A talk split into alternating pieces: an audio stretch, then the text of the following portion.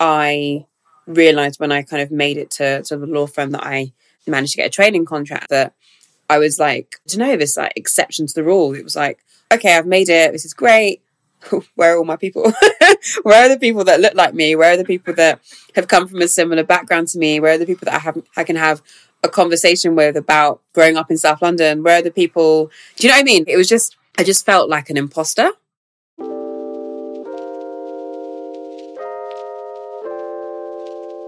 Welcome to Everyday Leadership, a podcast where I interview leaders not defined by position or title.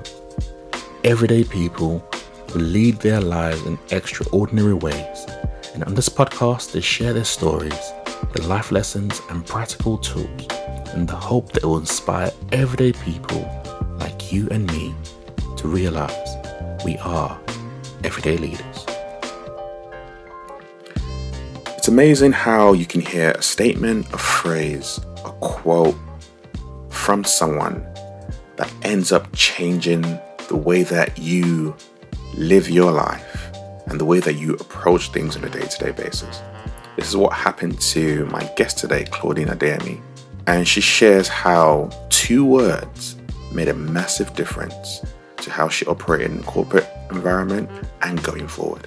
She is the founder of CareerEar, and as you hear, she does a number of different things. As we expand around what is, what makes a portfolio career, and what's the advantages and disadvantages of having one. We also delve into subjects around confidence, imposter syndrome, bootstrapping, the hilarious story of how she met her co-founder and how she broke, broke her foot. Trust me, you really, you, really want to hear that. We'll talk about her being a workaholic, and of course, what her definition of leadership is. Let's get straight into this episode. Welcome to Everyday Leadership. So, today I have the pleasure of sitting down with Miss Claudine Adeyemi. Hi. How are you doing? I'm really well, thank you. How are you? I'm good. I'm looking forward to learning a lot in this interview because when I look through everything that you do, it's a lot. From lawyer, founder of CareerEar, Global Shapers London. Uh, there's advisory, I think, for upReach. There's UK Black Tech, and then your in-house counsel for WeFarm. when you put it like that, it's definitely a lot. it's definitely a lot. So you are someone that has what can be described as a portfolio career. Yes. Was that intentional? And what are the advantages of having a portfolio career? Was it intentional? Yes and no. So I guess when I kind of first eh, started having what could be described as a portfolio career, I don't think I was aware that I had a portfolio career. So from that perspective, it wasn't intentional. But I think what I discovered was that I am just someone that has lots of different interests, lots of different passions, doesn't like being stuck in doing one thing. And so was became intentional about making sure that was how my life and situation was set up basically. What are the advantages of having a portfolio career? So for me, I think I touched on it a little bit in terms of being able to work in environments and on things that I am passionate about that could be widely different, vastly different. So I, yeah, appreciate the ability for me in any given week to be able to be solving complex legal challenges at the same time as helping people with their careers, for example. And so that for me is the main advantage, like having the the freedom and the flexibility to work across a number of different areas be learning a bunch of different things.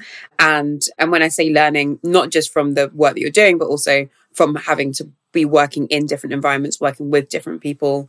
So yeah that's i think that's the kind of advantages for me that kind of uh, opportunity to learn and thrive in different environments and working on different things.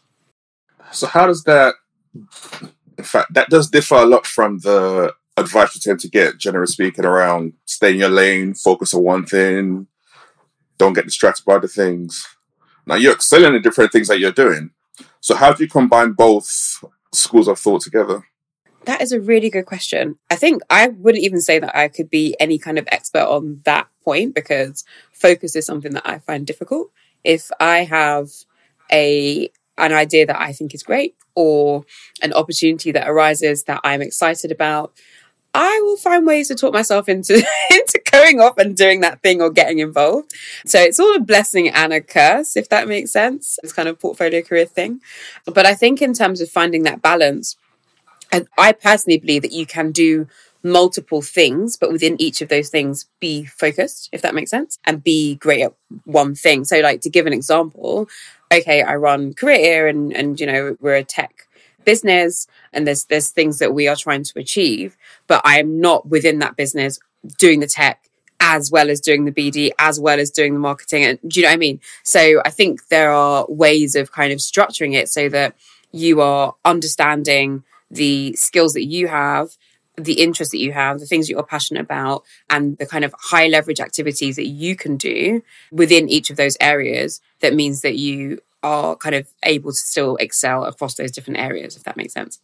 That makes perfect sense. And as you were talking there, that reminds me of there's, I think there's a, um, something you're working on with Nesta and Department of Education, which actually tapped into like identifying your current skills and skills for the future. Is that correct? Yeah, so we basically are finalists in the Career Tech Challenge Prize. And so received a grant from Nesta and the Department of Education, as well as other support to continue to build out career and in particular build out the integration of labour market information data, but also build out what we call skills checks, where basically our members who are using our platform will be able to take these kind of assessments, they're quite short, that will give them an idea of where they sit in terms of the skills that we've identified of, as being skills of for the future, skills of the future, skills that people will really need to have or at least think about how they develop if they're going to thrive in what is is commonly known as the future of work. Although i could say it's the present of work but hey so yeah and that that ability to yeah start trying to identify not just what those skills are but also crucially which skills you're kind of lacking in therefore where you need to develop is going to be quite crucial for us going forward how much of your past would you say growing up your path to become a lawyer been an environment where you basically have to use your network to create the lifestyle that you really wanted when you first started out and you wanted to become a lawyer how much of that has inspired your journey and your decision to start a career? Huh, yeah. Um, career exists because of the experience that I had. So I, yeah, left home at 16. I came from a background where I didn't have any kind of contacts in terms of kind of people in various professions that would have been able to help me on my path to kind of becoming a lawyer didn't know anyone that had been to university. And frankly, that's like quite typical of a lot of, of, of my peers as well. And for me, I realized when I kind of made it to, to the law firm that I managed to get a training contract that I was like, to know this like exception to the rule. It was like, okay, I've made it. This is great. Where are all my people? Where are the people that look like me? Where are the people that have come from a similar background to me? Where are the people that I have I can have a conversation with about growing up in South London? Where are the people? Do you know what I mean? It was just, I just felt like an imposter.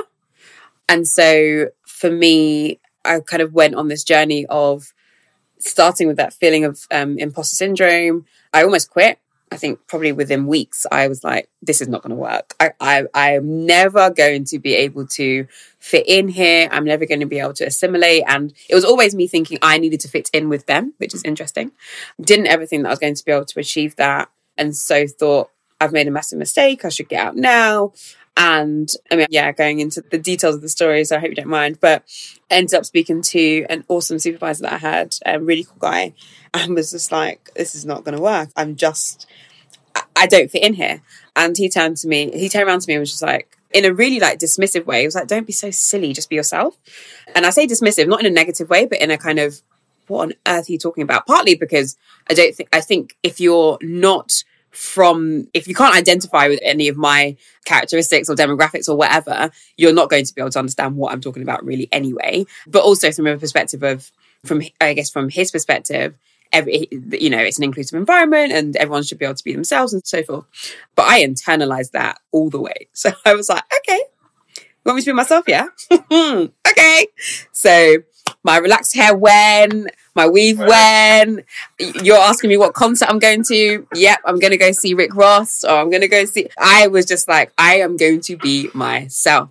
And so i think that was a turning point for me that was like allowed me to i guess have that freedom that I just didn't have before, but also kind of allowed me to, I guess, again, have that freedom to create something that could then help other people. And so for me, where that started was looking at young people, because at that time, that's kind of where I was at. And it was about kind of getting people in, looking at young people and helping them to think about their transition. So, how do you go from education into the workplace how do you make that transition what do the skills look like in order for you to get there what what do you what should you expect from those types of environments how do you prepare for those types of environments and actually it started for me as a, a an initiative that was focused on race. And so looking at ethnic minorities or ethnically minoritized groups and it actually evolved into more of a social mobility initiative because I realized that actually, when I broke it down, the types of people that we're trying to help were just people that just didn't have those networks, didn't have those resources, didn't have people that they can turn to, rather than it necessarily being about purely about the color of their skin, if that makes sense.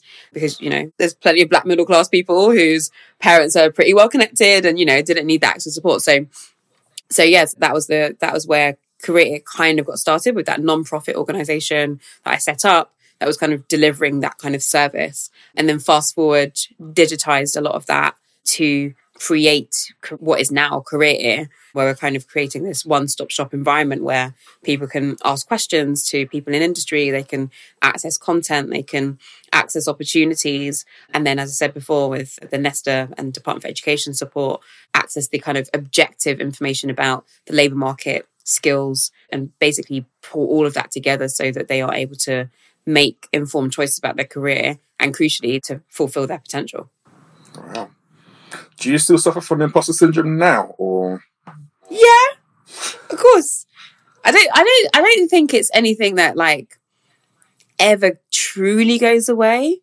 And I think there's a spectrum as well. So I think you can kind of feel that kind of imposter syndrome and it also have a massive impact on you and your ability to contribute within that environment and ability to thrive within that environment. I think that's slightly different to having that sense of imposter syndrome from the perspective of being so aware that you are the only one who is black, female, from this type of background, all of those kinds of things. And just feeling that sense of not quite fitting in or the conversation not quite being aligned with typical conversations that you might have.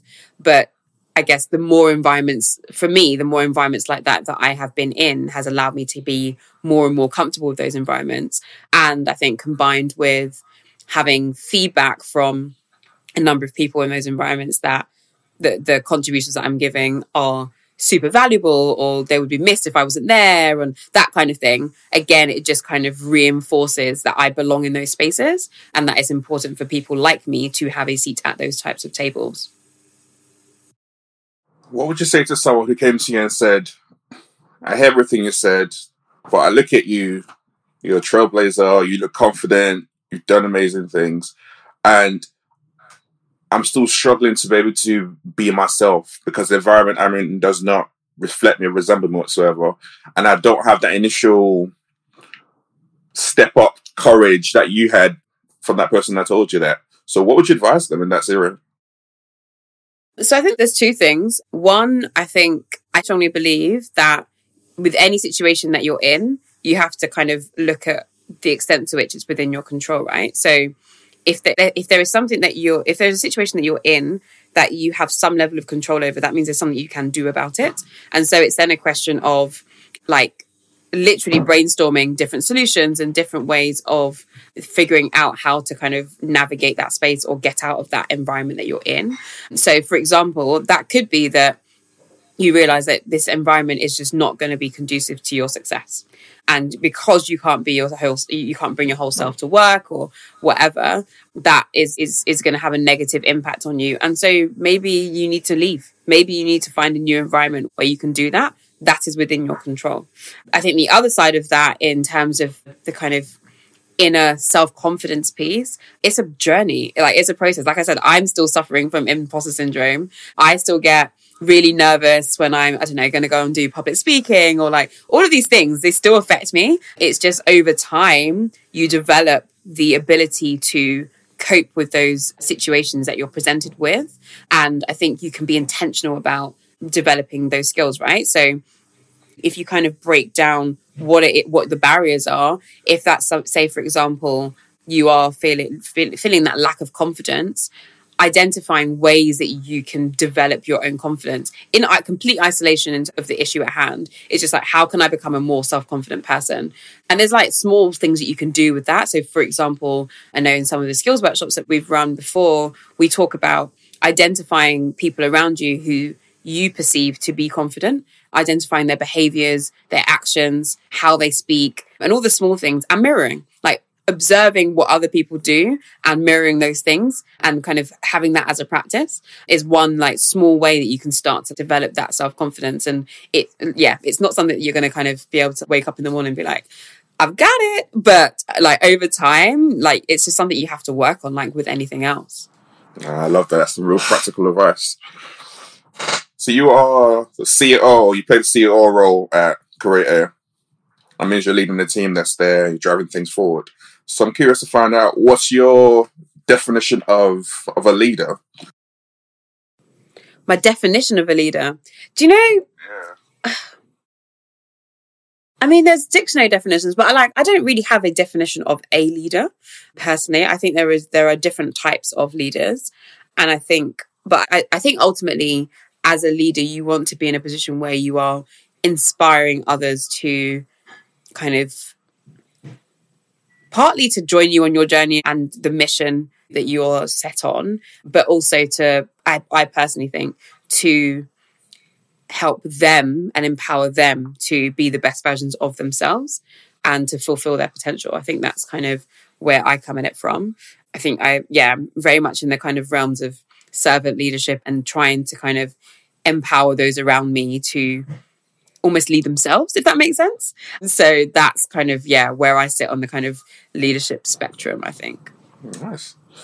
And in your team that you've hired, how have you got around that that process, especially looking at this year where there's been a lot of talk around blind hiring and hiring the right people, right skill sets and all that. I'm curious to see how do you go about it? As in the kind of whole recruitment process? Yeah when you when you're looking for people to join CareerEar or join one of the many things that you do, what are you looking for? So I think it varies. Obviously, it varies depending on the particular role that you might want someone to do.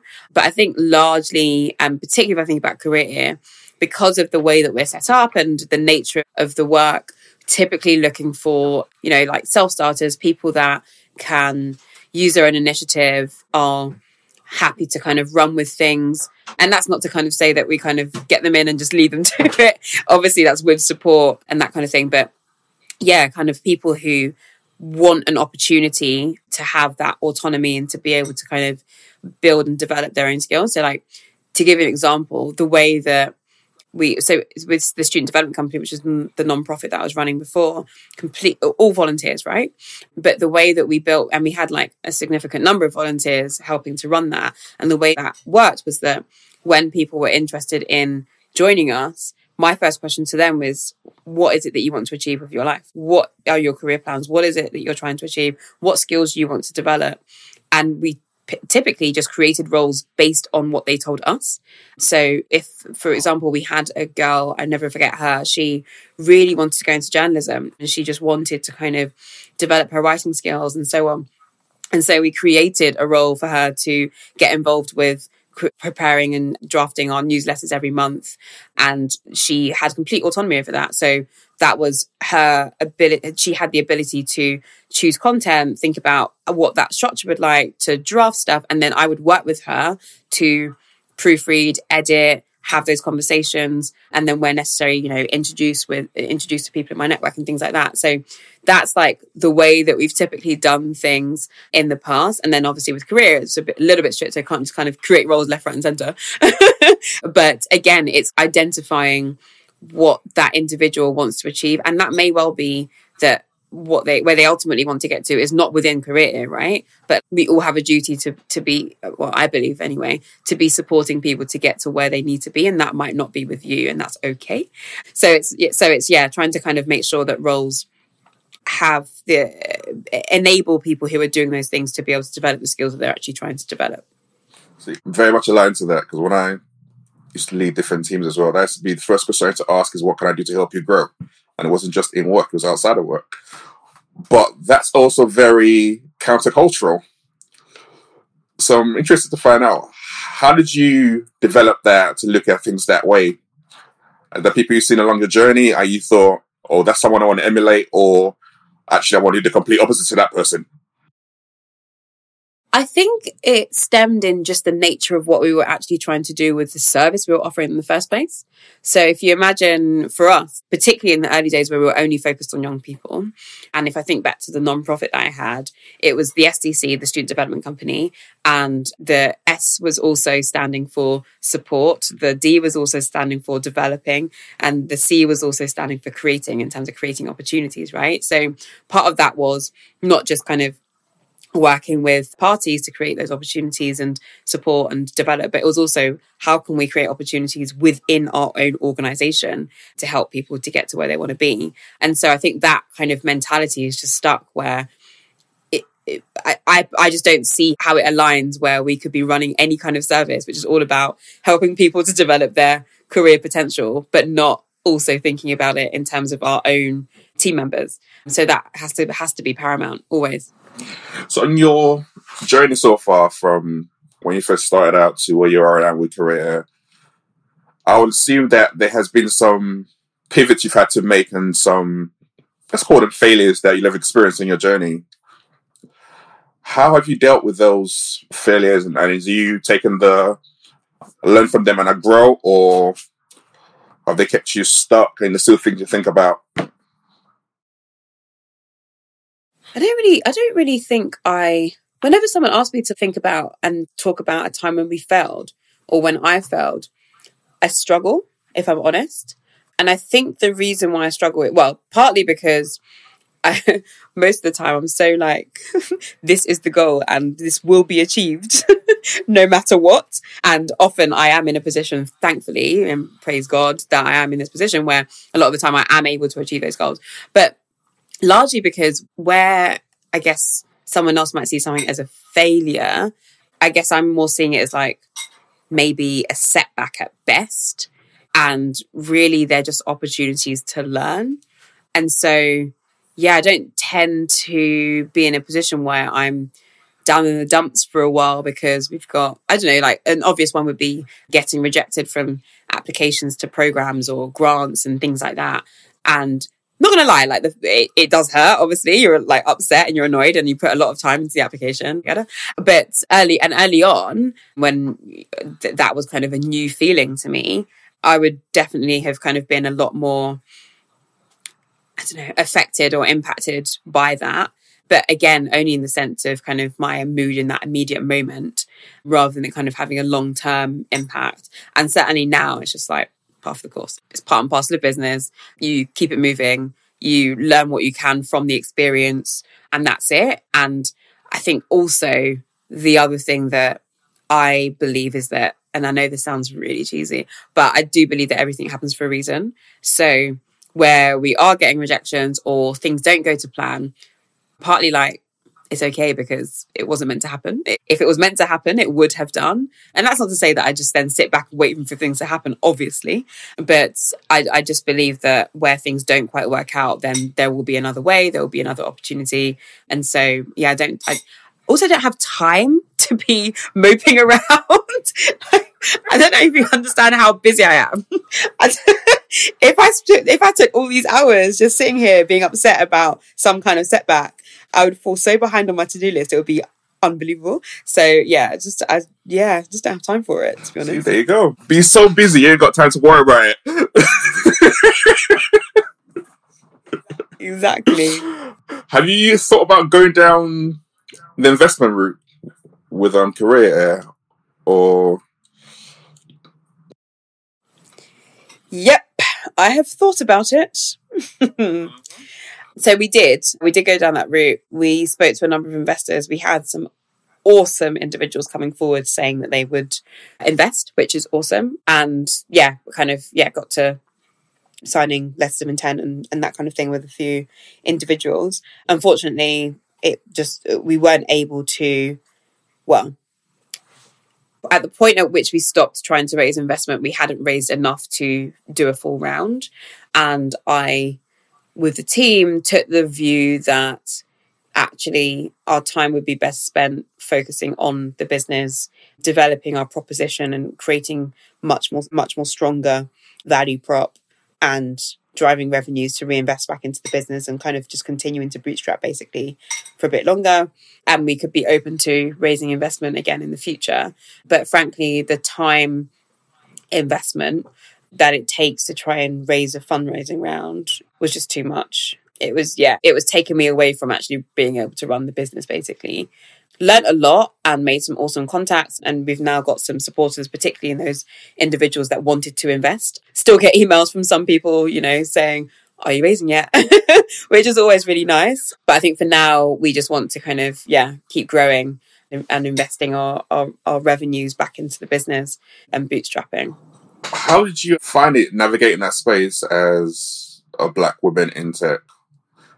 Because obviously, there's been a lot of reports, media, people talking about their experiences, lack of investment for women, and then you're a black woman as well, hardly anything. So, how do you find things?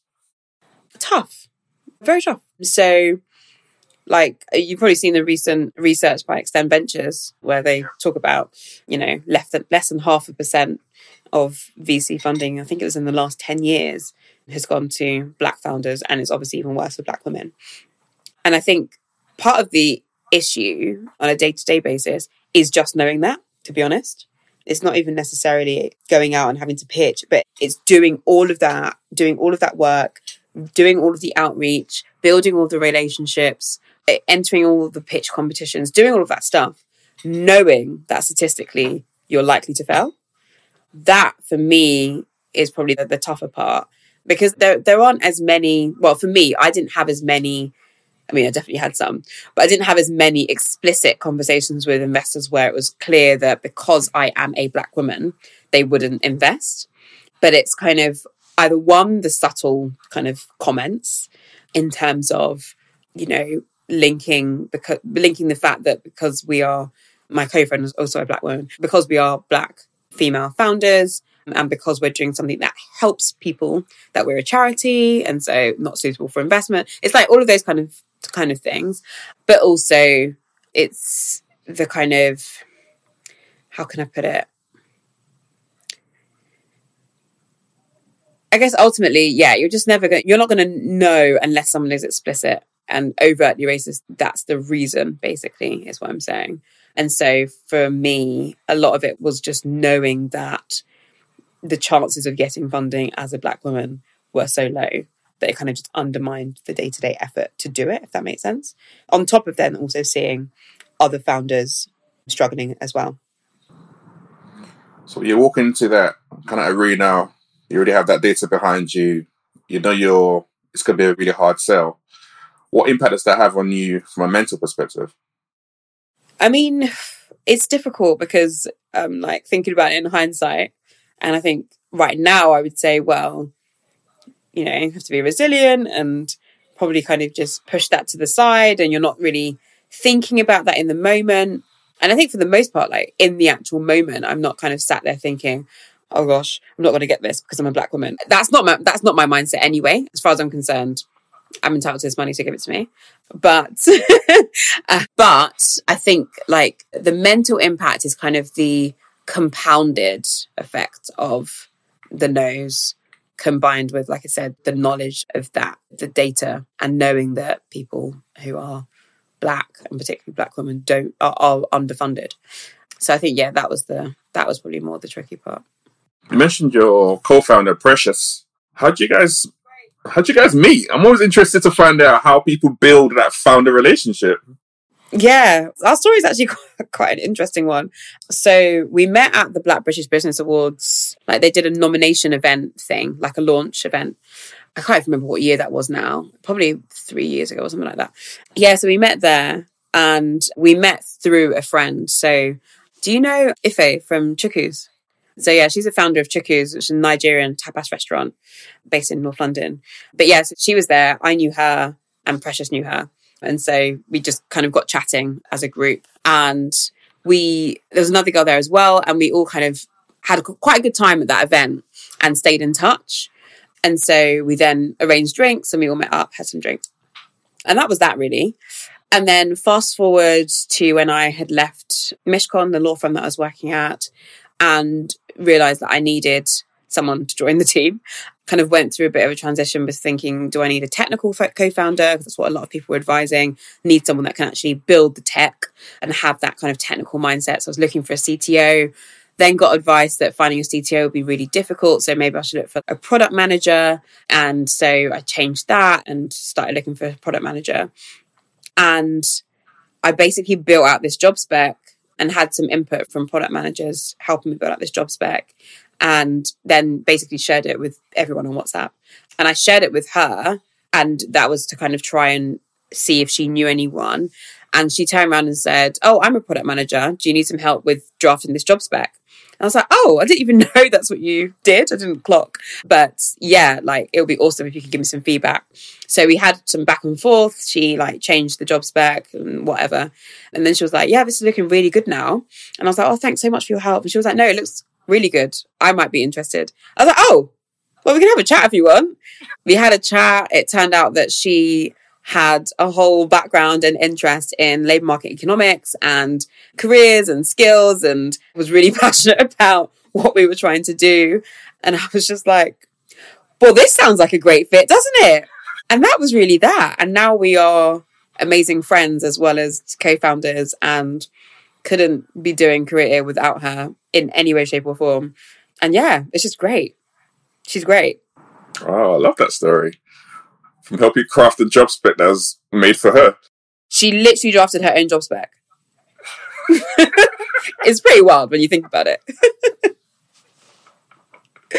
but yeah, that's how our relationship. And it's really weird as well, right? Because I remember it was probably a good couple of months where I was trying to like think about how the hell I was going to find a co-founder and particularly like a technical um, co-founder. So she's a technical product manager. So she kind of leads on all the tech stuff now.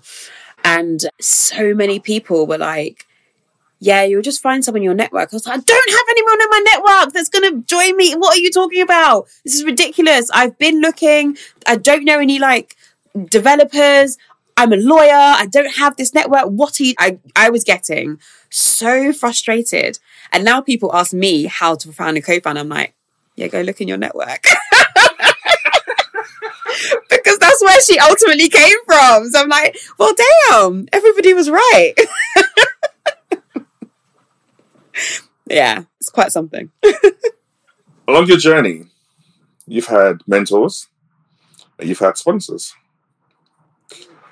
What what is which one you say is better? Ooh, better. I think it depends what you're trying to achieve. So the difference between a mentor and a sponsor, and I can only talk about this from a work context because I think sponsorship works more in a kind of work related context. A sponsor is someone who is senior, has a voice in your company or in your organization or in your sector or whatever it is, and has that influence and is basically able to shout about you and advocate for you on your behalf behind closed doors, handhold you through to opportunities, through progression, promotions, like all of those things that they are there to make that happen. They are like almost taking additional responsibility for your career.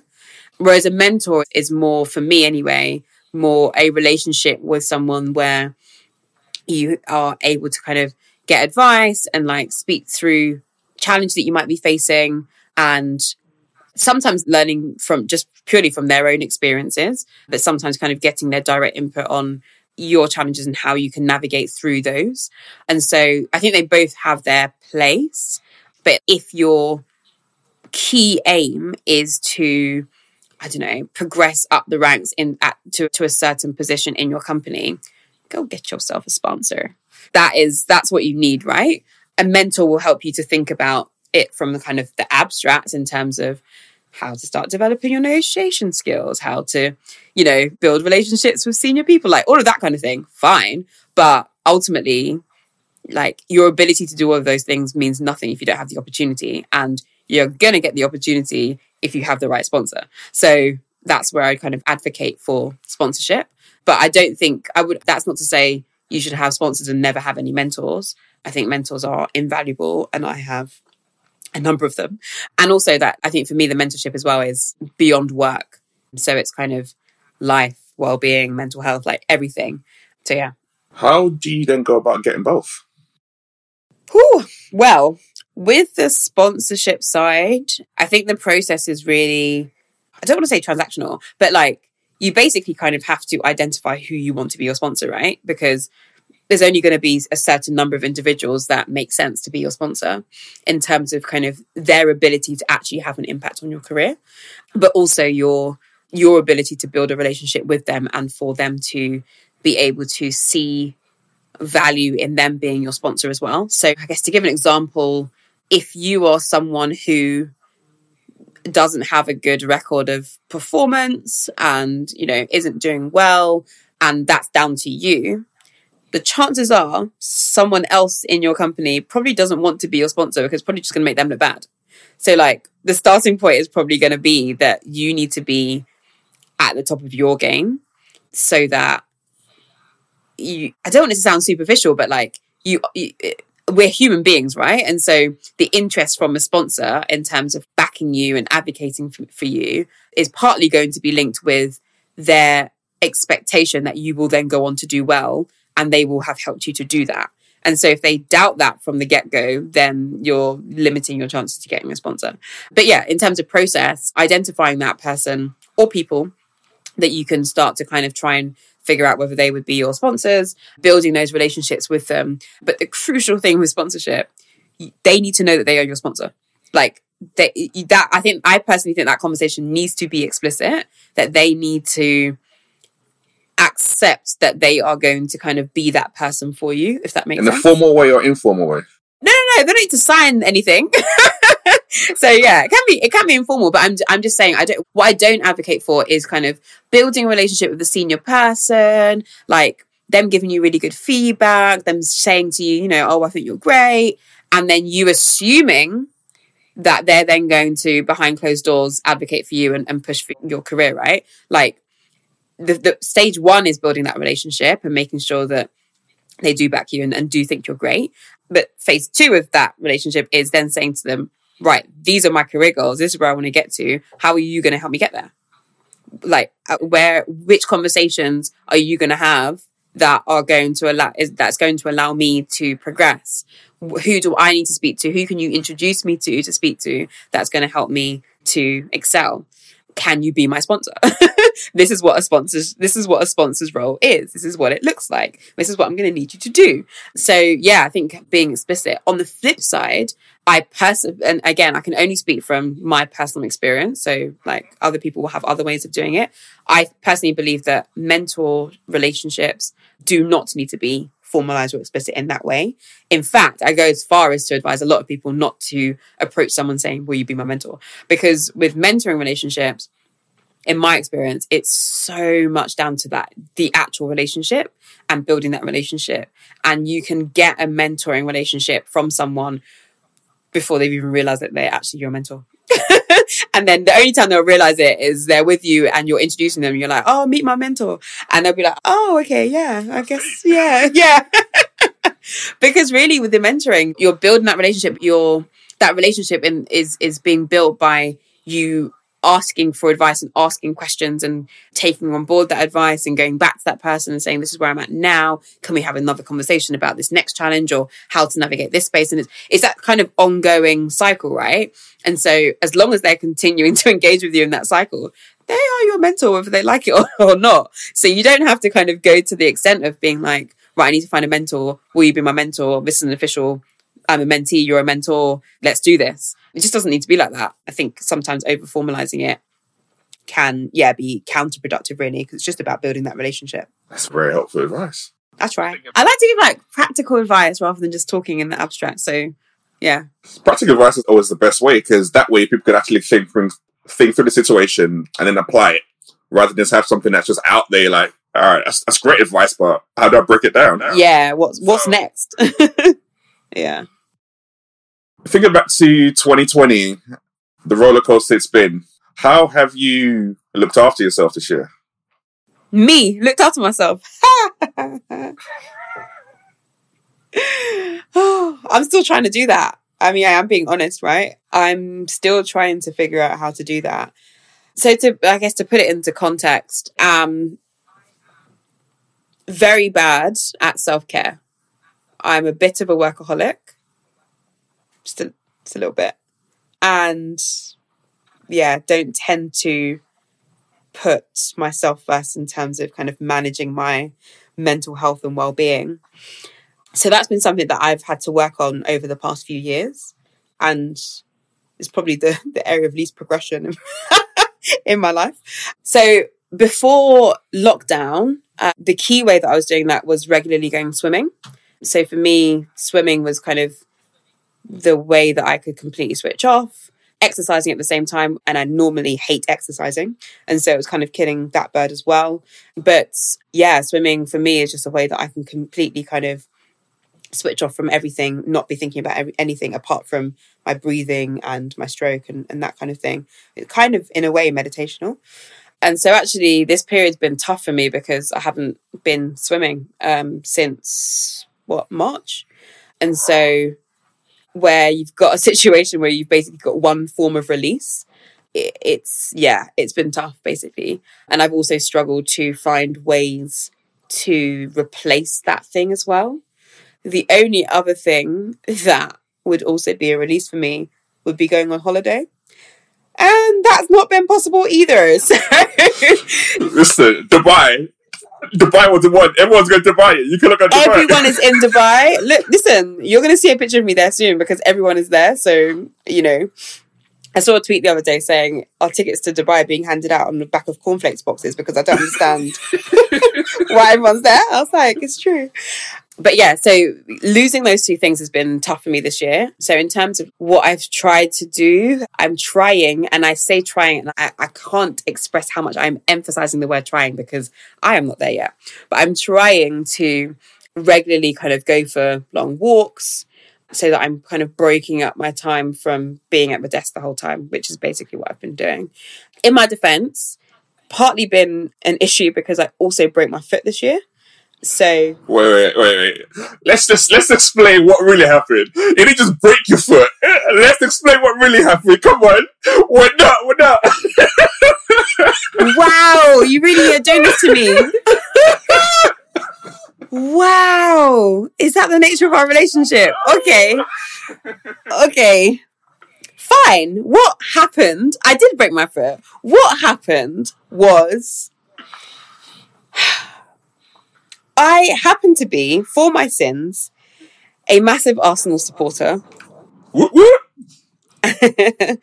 and I was watching the semi final of the FA Cup in July against Man City, and Aubameyang scored the first goal. And I have never flown higher off of my sofa, jumping around my living room, and at one point, I looked down, and as I was landing, I like, rolled my whole foot over and and landed with a thud on this like with a bent foot type thing, like on my ankle. Yeah, not experienced anything that painful before in my life. I don't think, and I've had like serious back issues. I was yeah howling. Paramedics had to come. Everything. My brother was here at the time. He was still trying to watch the game whilst the paramedics were here and whilst I was screaming. It was really all a mess. But yeah, I broke my foot. And now you've made me reveal the story publicly. Thanks for that. hmm Thank you for that. Anyway, all I was saying was I, having broken my foot meant that in addition to not being able to swim, not being able to go on holiday and have those breaks, I also couldn't walk. so I couldn't even go out for this for these walks and get a break. So yeah, that's been tricky. And I'm still recovering. So I'm starting to walk now, but every time I do, then my foot's swollen and so on. But anyway, Have you always been into football? yes. I grew up in a house with my dad and my brother. It was inevitable. Yeah. I'm like I'm a season ticket holder. I'm a, I'm a football fan. Like I'm into it. None of my friends are though. It's just me. Out of the girls anyway. And how's the season looking for you this this year? I'm not clear on why we're having this conversation. because as with every season as an Arsenal supporter, it's it's not looking good, is it? Listen, I got I got I got a ticket as well. I'm a season ticket holder as well. And I'm just there thinking, why am I doing this? Why am I wasting my money? Every year. And it's and the thing is they have the cheek to make it so expensive. so I'm just like, oh gosh. Yeah. I'm, but I'm one of those well, I used to be. I'm not like this anymore, but I used to be one of those um, Arsenal supporters. Let's just wait till the summer transfer window. All will be resolved. But I'm older and wiser now to know that's just not what's going to happen with Arsenal. So it is what it is. We just have to hope that Arteta's got some other plan because this current plan isn't working. And uh, yeah, we'll see. But yeah, I mean, I go through phases where I'm like, I'm so done with this team. And then the next match comes on TV or the next match, the next home game comes pre COVID when we go to a football match. And I'm there, aren't I? So that's what being a supporter is all about, I guess. Indeed. So come towards the end of this, I just want to ask a couple of questions. What would you say are your the top three values that you live by? Values. Interesting. What are the top three values that I live by? I think it comes back to some, the point that we were talking about with leadership. So I think one of the things for me is that, and I'm I'm just like this by nature, but I just believe that I should be t- each day trying to empower those around me, and that's just really important to me, and trying to help people to achieve what it is that they want to achieve. Um, not sure why I've taken that on because often that's like um, takes its toll on me. But I just I, I I also I guess selfishly as well, just find a lot of joy in seeing other people win and being able to help them get there as well. And that could be something really small, right? So, for example, I love connecting people. So, if someone's, oh, yeah, I'm interested in this thing, I'm like, oh, I know exactly who you need to speak to. And I'll just link them up. And then being able to see some magic happen from that relationship, I just love that. So, yeah, so that that's something for me that's really important. But in terms of, I guess, like core value type things, I think kind of honesty is pretty crucial for me and I think I can sometimes be too honest. But I, I just have. I mean, you've probably noticed. I don't really beat around the bush. I say it how it is. I'm quite candid. I um yeah, I'm quite open, and I like people around me who are also like that. I think we learn more about ourselves and each other when people are honest and open naturally. And i think that's incredibly valuable and and just important in term particularly in terms of building relationships with people. I think that that kind of honesty and openness is it sits at the core of a lot of that. So yes yeah, so that's something that's really important to me. A third one oh, i don't know. You put me on the spot. Okay. can i do two? I'm gonna f- I mean, I've got other things that I live by in terms of that whole the whole stuff that we're talking about in terms of setbacks. Like I, I have this saying that set a setback is just a step back so that you can springboard onto something greater. Things like that are things that I, I guess I kind of live by and apply in my day to day. And also the point we're talking about as well, like ability is nothing if you don't have opportunities. And then around goal settings, I've got a mantra that's like set goals, achieve, celebrate, repeat. So like I, t- I tend to have things like that. celebrating. That's an interesting one. Yeah. A lot of times, just you hit the goals and you don't into okay. That's me. Yeah. I'm like, all right, done that. Next. And then people are like, oh my gosh, you've achieved so much. I'm like, what are you talking about? I've still got this long list of things to achieve. What, what are you talking about? Um, and so I had to, I, it used to be set goals, achieve, repeat. And I had to put in celebrate to one, encourage myself to remember to reflect on and appreciate and celebrate the things that I've achieved, but also to encourage that in others as well. And I'm really good at the encouraging others. So do you celebrate with big things or holidays, treats? How do you celebrate? Yeah, I think it depends. So, like at one end of the spectrum, yeah, I could treat myself to a little holiday in the Caribbean if it's a big enough achievement. Why not? You only get one life. Yeah, you only get one life. But right the way through to the other end of the spectrum, where it's I've I don't know ticked off something that was really big and ugly on my to do list, so I'll treat myself to something to an hour of watching something on Netflix. Do you know what I mean? It doesn't have to be something massive, but it's it, yeah, it kind of depends on the particular goal. But I think it's just that kind of rewarding nature and like being good to yourself that yeah, I'm trying to kind of instill in myself, but um also in others. But I'm like I said, I'm really good at forcing others to celebrate and celebrating for them and all the rest of it. But then when it comes to myself, it's it's more a work in progress. Speaking of relationships, what's the biggest lesson you have learnt from yours and your partner's relationship? My partner, as in romantic partner, or my business? Yes, no, Rowan. Oh, what's the most important lesson? What's the biggest lesson you've learned so far? Biggest lesson? Um, I don't know if I've learned a big lesson, but I think it comes back to the, the point that I was talking about in terms of like honesty and openness. We were actually having this conversation the other day and we were like, we have, we're so comfortable in our relationship because we, from pretty early on, were just so open and so honest with each other. And so that's meant that largely we don't tend to have many communication issues. But even then, if we do, because we are honest and open about things, like those are like those come out very quickly and get resolved very quickly. And so, yeah, it, it's just refreshing and yeah, really nice because there's, yeah, on a day to day basis, we're just, yeah, just good. Don't know how else to describe it. good is good. And what would you want your legacy to be?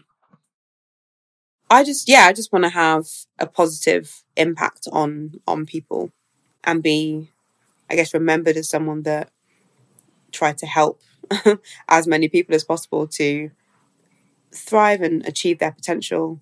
And I guess ultimately, because people have then been able to achieve their potential and access the opportunities that enable them to do that, have uh, that the consequence of that has been that inequalities in our society and, and in our world have reduced even just a little bit.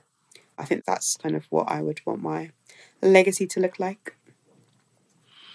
And even though I joked at the start about everything that you're currently involved in, from CareerEar to the, the volunteer stuff that you're doing, is all geared towards actually making a difference to other people. And actually, the younger generation coming through, issues with race and in the tech world and all of that. So you're already doing an amazing job and you're well in the way. And then you mentioned Claudine, like I was like, yep, Claudine's a great person. She's willing to help. She goes over on board.